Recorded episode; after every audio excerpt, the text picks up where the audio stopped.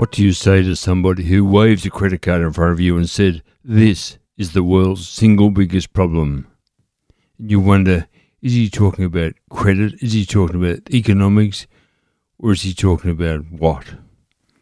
It turns out he's talking about the plastic. He said the world is sinking under plastic. And if we could resolve the plastic issue, we would resolve most everything.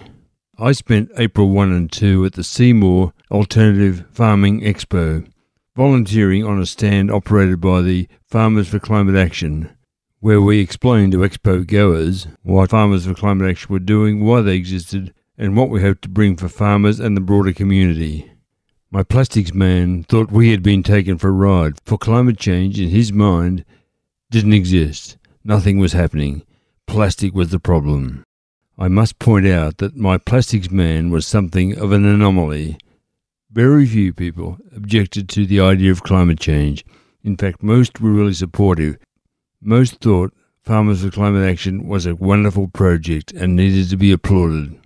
Welcome to Climate Conversations, and within that, quick climate links. I am your host, Robert McLean. Climate Conversations is assembled here in Shepparton, in Northern Victoria, Australia, on the lands of the Yorta Yorta people, and I pay my respects their elders, past, present, and emerging. Having been away from my desk for two days and been at the Seymour Expo, I've dropped the ball somewhat.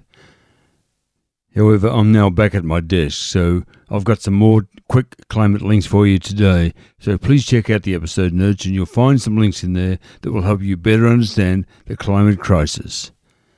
Thanks so much for your company, and until we talk again, please take care, stay safe, and please be kind, for everyone you meet is fighting a great battle.